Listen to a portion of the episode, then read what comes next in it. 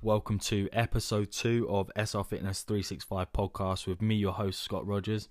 Now today we're going to talk about boxing, um, fitness in boxing, you know, various different elements about, you know, what, what goes on. Um, I've got a guest for you. His name's Ollie Ashton, good friend of mine, and I'm going to bring him in uh, and let's have a chat.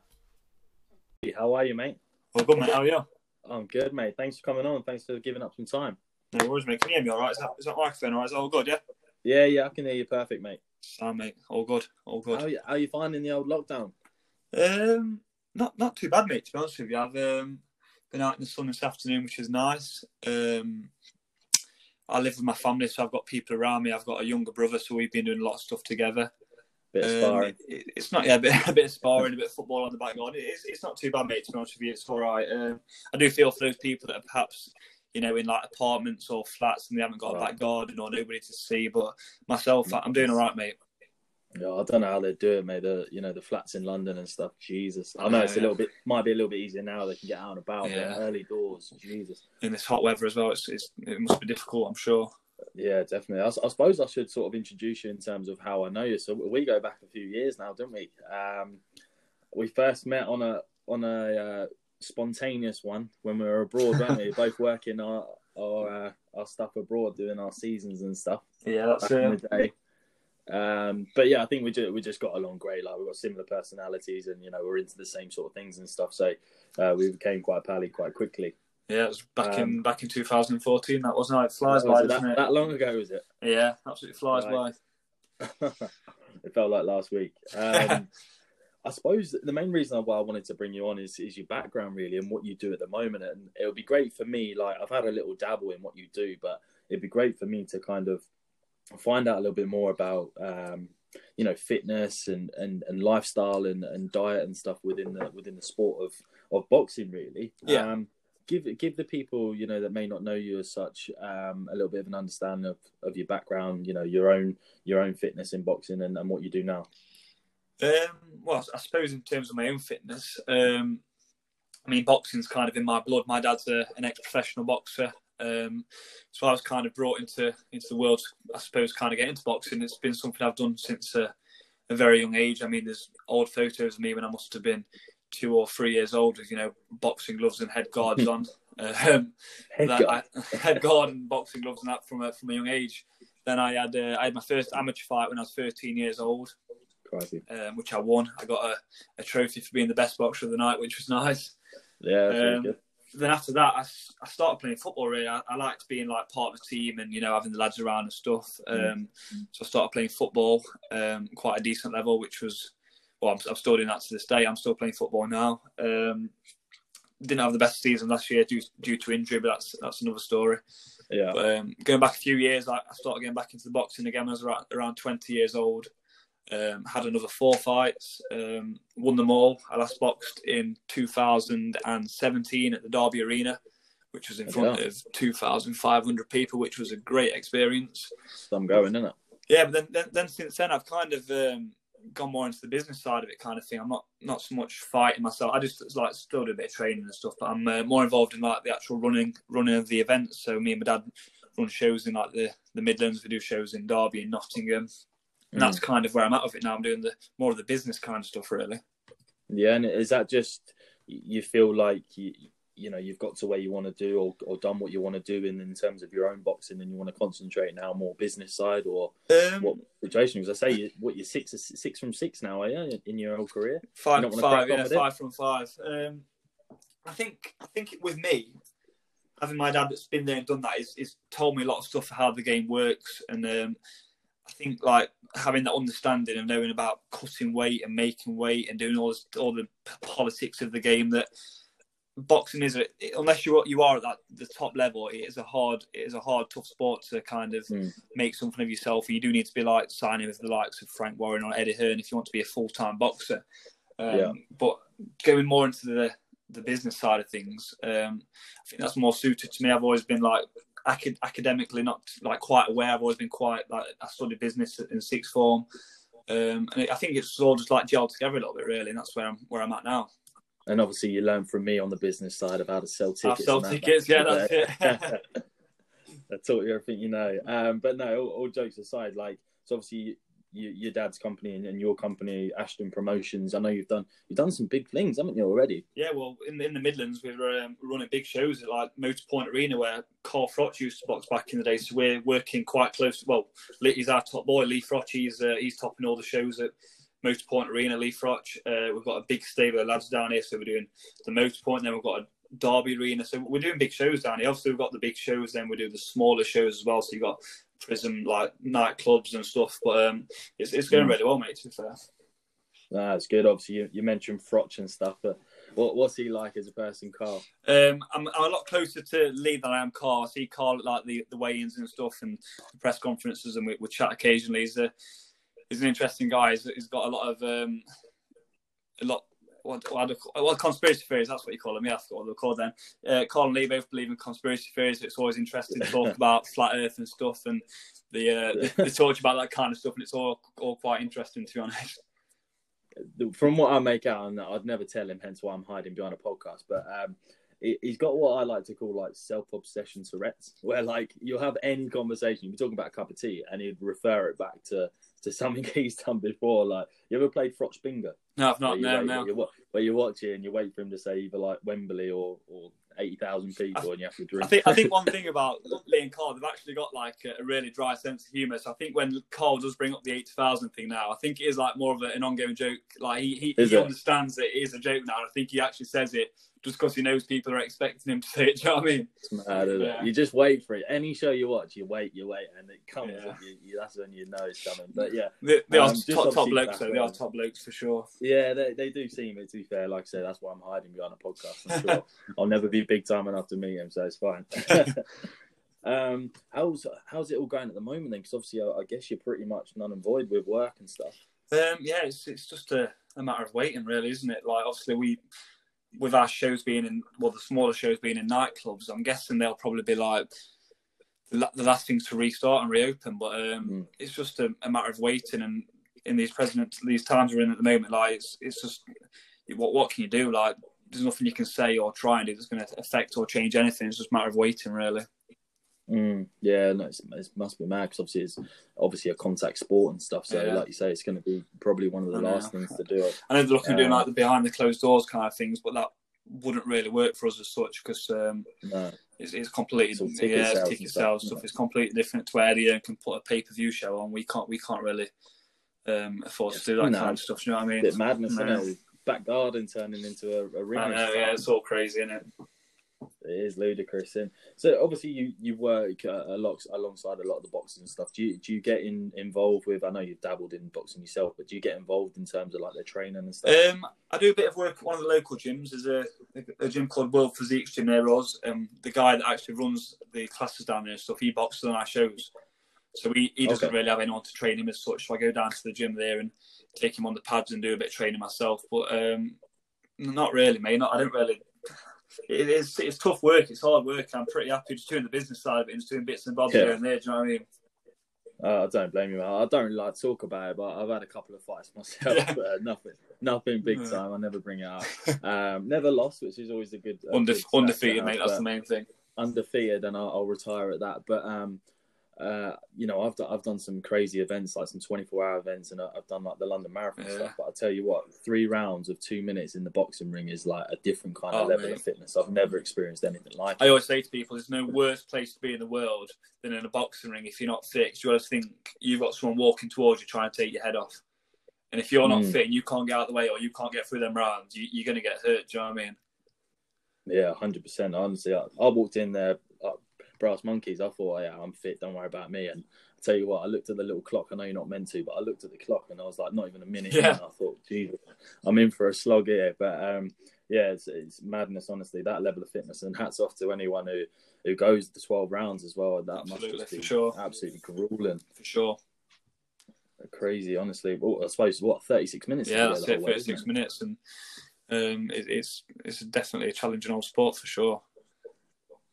obviously growing up and, and always been a boxing fan and stuff, they always, there's always one line that they all say and it always gets me. And it's like, you know, the, you know, the week before the fight and they go like, the hard work's done. I'm thinking, you ain't even been in the ring yet, mate. You still got to box them out. But it's true what they say, like the hard work you put yeah. in, in your in your training camp. People, boxers do tend to say like the actual fight itself doesn't really tend to bother them too much. It's the actual training camp that's hard. They're making the weight, making the weight. So they're the two biggest fights. The actual fight itself isn't the problem. It's the, the training and making the weight. They're the two biggest fights the fight will have. If that makes mm, sense. That's what I mean. Like from the outside, you watch fights and you. you you kind of think you think things, but you, you don't see like the, the build up from no. behind closed doors. That's it. People, all you make is up one night and they think it's just that like one night and that's it. You fight and that's it. But the the, the, the yeah, eight yeah. to ten weeks before that is absolute hell.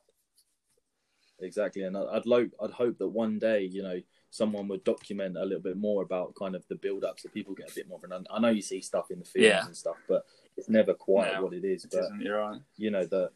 I, I did a little bit of a camp, as you can imagine, before a fight, but I guess it was not even on a level of, of anything like what the, the mm. pros do and stuff. Um, talk a little bit about your fight and stuff then, like what was kind of like build up like? Um, to be honest with you, mate, I, I always quite enjoyed it, like being into fitness and stuff. I always quite enjoyed going out and training for fights and stuff. It, I'd usually have probably a, uh, an eight week camp, say. Um, mm. And yeah, I, I kind of enjoyed it. Like I, I love the boxing kind of it side of it, and I love the, the running and stuff. But um, mm. rest days. But to answer your question, I, I full, thoroughly enjoyed training for the fight and stuff. I know a lot of people struggle through it and stuff. But I, I'm I'm the kind of person yeah. that enjoys putting myself through that kind of stuff. And you know, having a shower at night and fueling yourself up, and you you feel good for it. Do you know what I mean?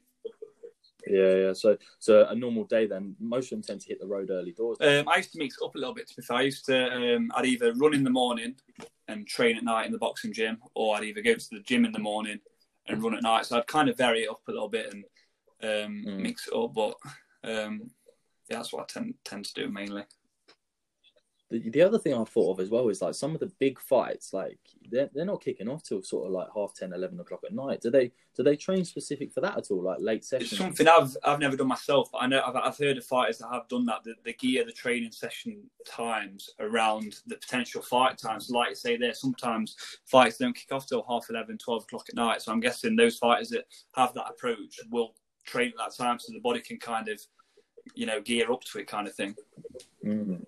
Yeah, I did think that because that, that was always something I thought of. Um, in terms of, of of you mentioned about obviously making weight, there's there's specific diet things that you have to do to make sure the right calories are going in, so you're, you're dropping the weight and stuff. But I suppose in your experience and, and being around shows and stuff, what tends to be sort of like fuel uh, for a um, I know for my, myself, I'd always have like a, a nice pasta dish. Um, nothing too heavy, just a bit of pasta to refuel. Then I'd just like go down to the venue and chill out and stuff. But... Um, Um, I'm not too sure what other people tend to tend to eat at our boxes as such. I think um, everyone's kind of got their own ways, and how they like. I know some people mm. struggle to eat anything at all, the nerves and stuff, and they, they can't even stomach the food. They're eating yeah. food and they chuck it back back up again. I've heard of a few stories that people tend to do that, but uh, from yeah. from my own experience, I do tend to just have a, a light pasta dish really just to refuel myself back up. Yeah, like like I say, dabbling back on kind of when I had a little bit of an introduction to it, I was just, when I woke up that Saturday morning fighting, let's say like seven o'clock at night, that whole day just seemed to go so slow. Like you're just waiting around until know, the yeah. time that you have to leave to get to the venue, and you know, you can't really eat and you're meant to keep busy and stuff. I think I might have even got a Nando's yeah. or something like that just to try, you know, get a bit of time um, ticked off and stuff. But I can't it's, imagine what it's like when they're fighting and sort of. I know, it's such a, such a mix of emotions, like the whole... Not just the day, the day itself, like the, the whole week leading up to it. One minute you're, you're the top of the game, you can't wait to get in there. Next minute, the rock bottom. Um, on the actual night, I know tend to, people tend to do different things on the night themselves. Like I tend to sit in the chip. Well, when I used to box, I tend to sit in the change rooms, just listen to music and chill out. But then other people uh, prefer to go around and go out into the crowd and see the family and the friends and have a chat to them. And others prefer to stand at the back of the room and mm. watch the fighting that's happening at the time and just be in the actual room. I just tend to literally stay out of the way and be in my own me- mental state kind of thing, if, if that makes sense. Yeah, no, definitely. People have yeah. different regimes and stuff and different ways of getting themselves ready, because it's one one thing I found um, and one thing I can see as well is that it can be a very lonely sport. Oh, definitely. Own, a lot of the time, I know.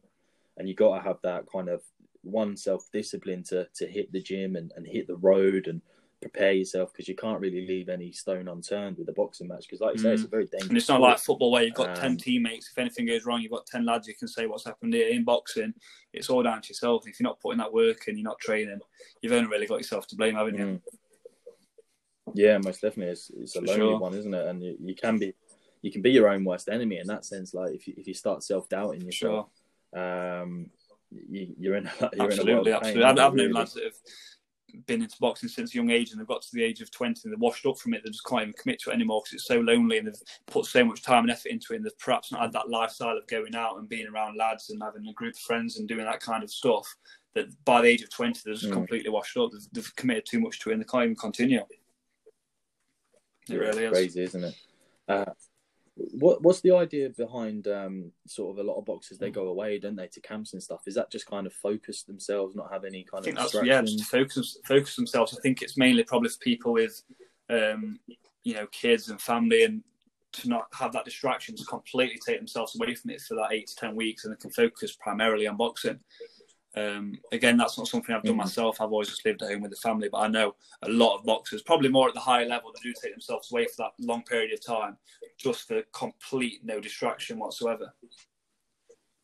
Yeah, crazy, isn't it? Because it, like like you say, it kind of takes over your life for them them ten to twelve weeks, and you got to have a supportive family in that sense, that you can take yourself away and they understand why you're doing it, because it, it all leads up to, to one night, probably what, two, three yeah, times exactly, a year yeah. if you're lucky. Um, and you, you put it all on the line for that, because it's not something you can do in, you know, weekend. Oh, no, no, no, it's not at all. I think your fighters nowadays, you're looking at two or three fights a year at that high level, aren't you? So if you can dedicate ten weeks away from the family just for that one fight, it's, it's probably worth it when you look at it that way, isn't it? Mm, yeah, most definitely. Yeah. And what I've seen from, from watching boxing and stuff, like you, the, the training camp is obviously intense, and then you have that, that one big night of the fight. What What's it kind of like, you know, immediately after, even that night or, well, or the following week? In my case, I'd just go out with the lads and we'd all go downtown together and stuff. But um, I, I seen a video not long ago when it was Tyson Fury beating Wilder. And he said, like, obviously he struggled mm. with mental issues himself and stuff. Um, yeah.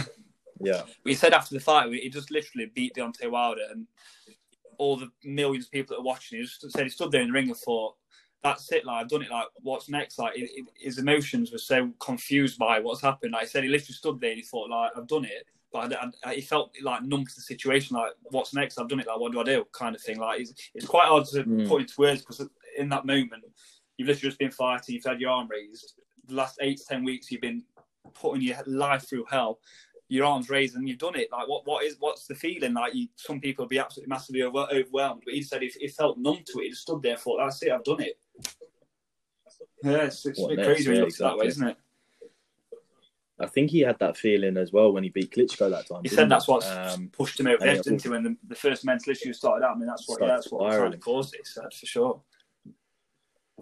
I think um, him himself, like, I was never a bigger fan of Tyson in his early career, but obviously I think a lot of people, the same as me, have kind of grown to love yeah. him with his story and stuff, and the documentary, and, and to understand him a little bit more. Before, everyone just used to think he's a bit of a, you know, a bit of a prat when he was yeah, a black yeah. man and all that jazz.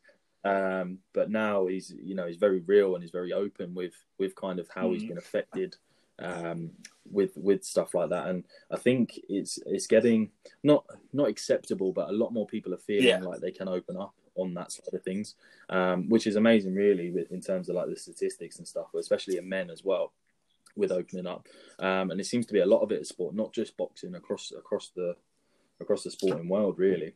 Um, and a lot of people can look up to him and see the journey that he's been on. And I think as much as boxing put him in that position, he's found that boxing's yeah, got sure. him out of it as I well. I think with Tyson, like having that showman side, like I say, the, the Batman outfits and stuff, um, it always shows a side of him where he's always, you know, happy and energetic and having a laugh. But then when he did come out and say this about his mental illness and stuff, it made everything feel like a lot more real, that someone in his position, uh, literally the champion of the world, probably well, worth millions of pounds, literally stood there and said, I'm I'm depressed, I'm having issues. Like, and when people seen that, they thought, well, if Tyson Fury, the biggest, baddest, scariest man you've ever meet, can't even handle his own, the position he's in, then it, it's anyone can be in that position. You know what I mean?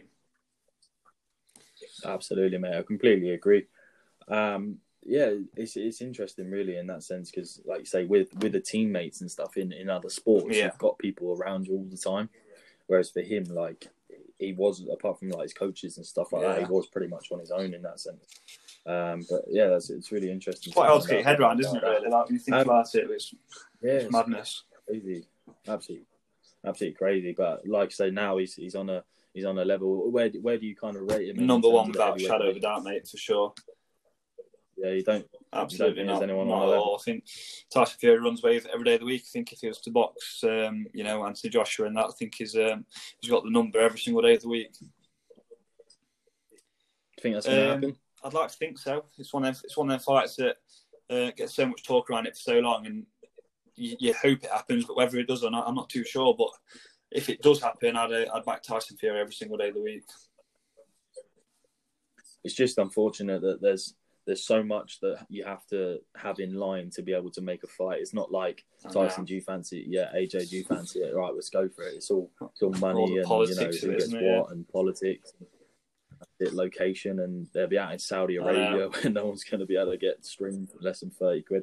I suppose the the other one that comes to mind in terms of that sort of scenario is the um, the the Amir Khan. Khan brought that so yeah, that's probably one that I think won't happen now. I think that's probably. Probably gone, yeah. But this one gone, is pretty much still in the in the pipeline, isn't it? Tyson Fury and Anthony Joshua. And if it does get pulled off, I can't see there ever being a bigger British fight than that, to be honest with you. I can't, mate. And yeah, everyone's just hoping and praying that it does happen at, at some point. Um, what about sort of A J and, and Wilder? Um, Fury number one. I think Wilder and Joshua. Well, with any with any heavyweight fight, it's just one punch, isn't it? Really, like the, the big lads looking at eighteen, nineteen mm-hmm. stone. If Joshua lands on Wilder, Wilder's going to sleep. If Wilder lands on Joshua, Joshua's going to sleep. And, if, and that happens with Joshua and Tyson Fury. If Joshua lands on Tyson Fury, he could knock him out. Anyone can knock anyone out in that division. But mm. for me, Tyson Fury is number one. And after that, you've got, you know, it's just a mixture of lads and whoever whoever wants it more on the night and whoever lands that one punch, I suppose. Yeah, most definitely. I think the British level at the moment, British heavyweights, it's absolutely booming. You've got like Joshua Fury, Dillian Whyte's there. You've got Derek Chisora. Um, just under them, you've got like Daniel Dubois, Joe Joyce, Hugh Fury. You know, Dave Allen, Dave Price. There's so many big names, so many fights you can make amongst them lot. But it's just whether the money's right, the politics are right. Um, it's it's a shame, really. The fans come up with these fights in the heads heads that they want to see, but whether or not they happen, it's just a A matter of waiting and seeing what happens, isn't it? Yeah, waiting game.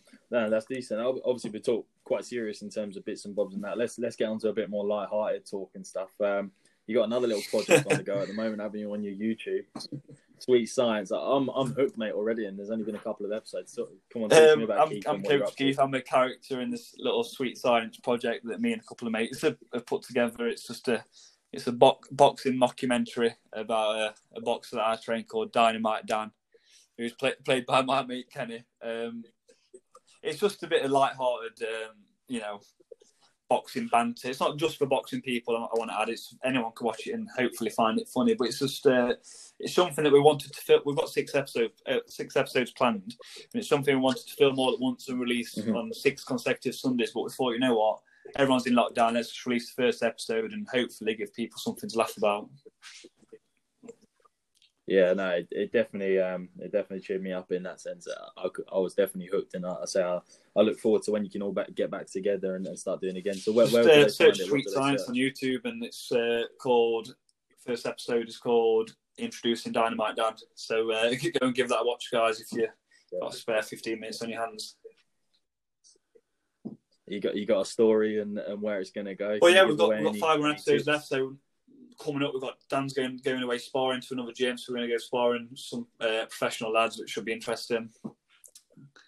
Uh, eventually, it's going to have a fight at uh, Motorpoint Arena. Um, but that's all I can give away up to yet, really. So if people want to find out, they have to tune in and subscribe. Yeah, you got. Yeah, Dynamite Dan's exclusive, coming for everybody.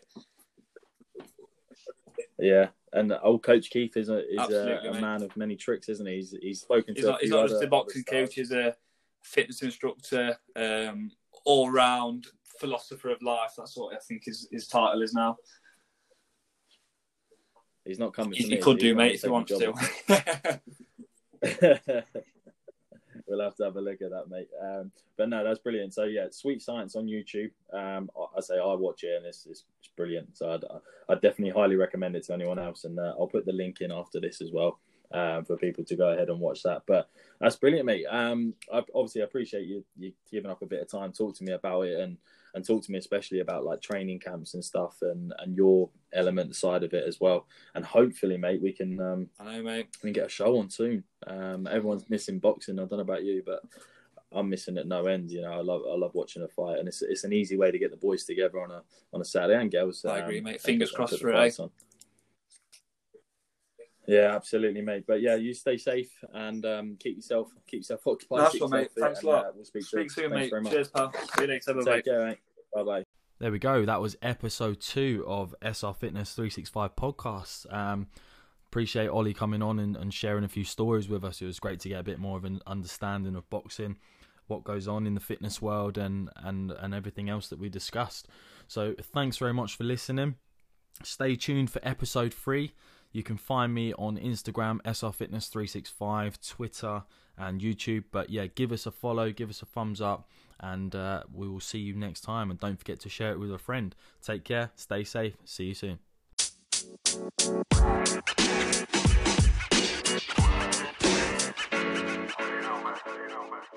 soon.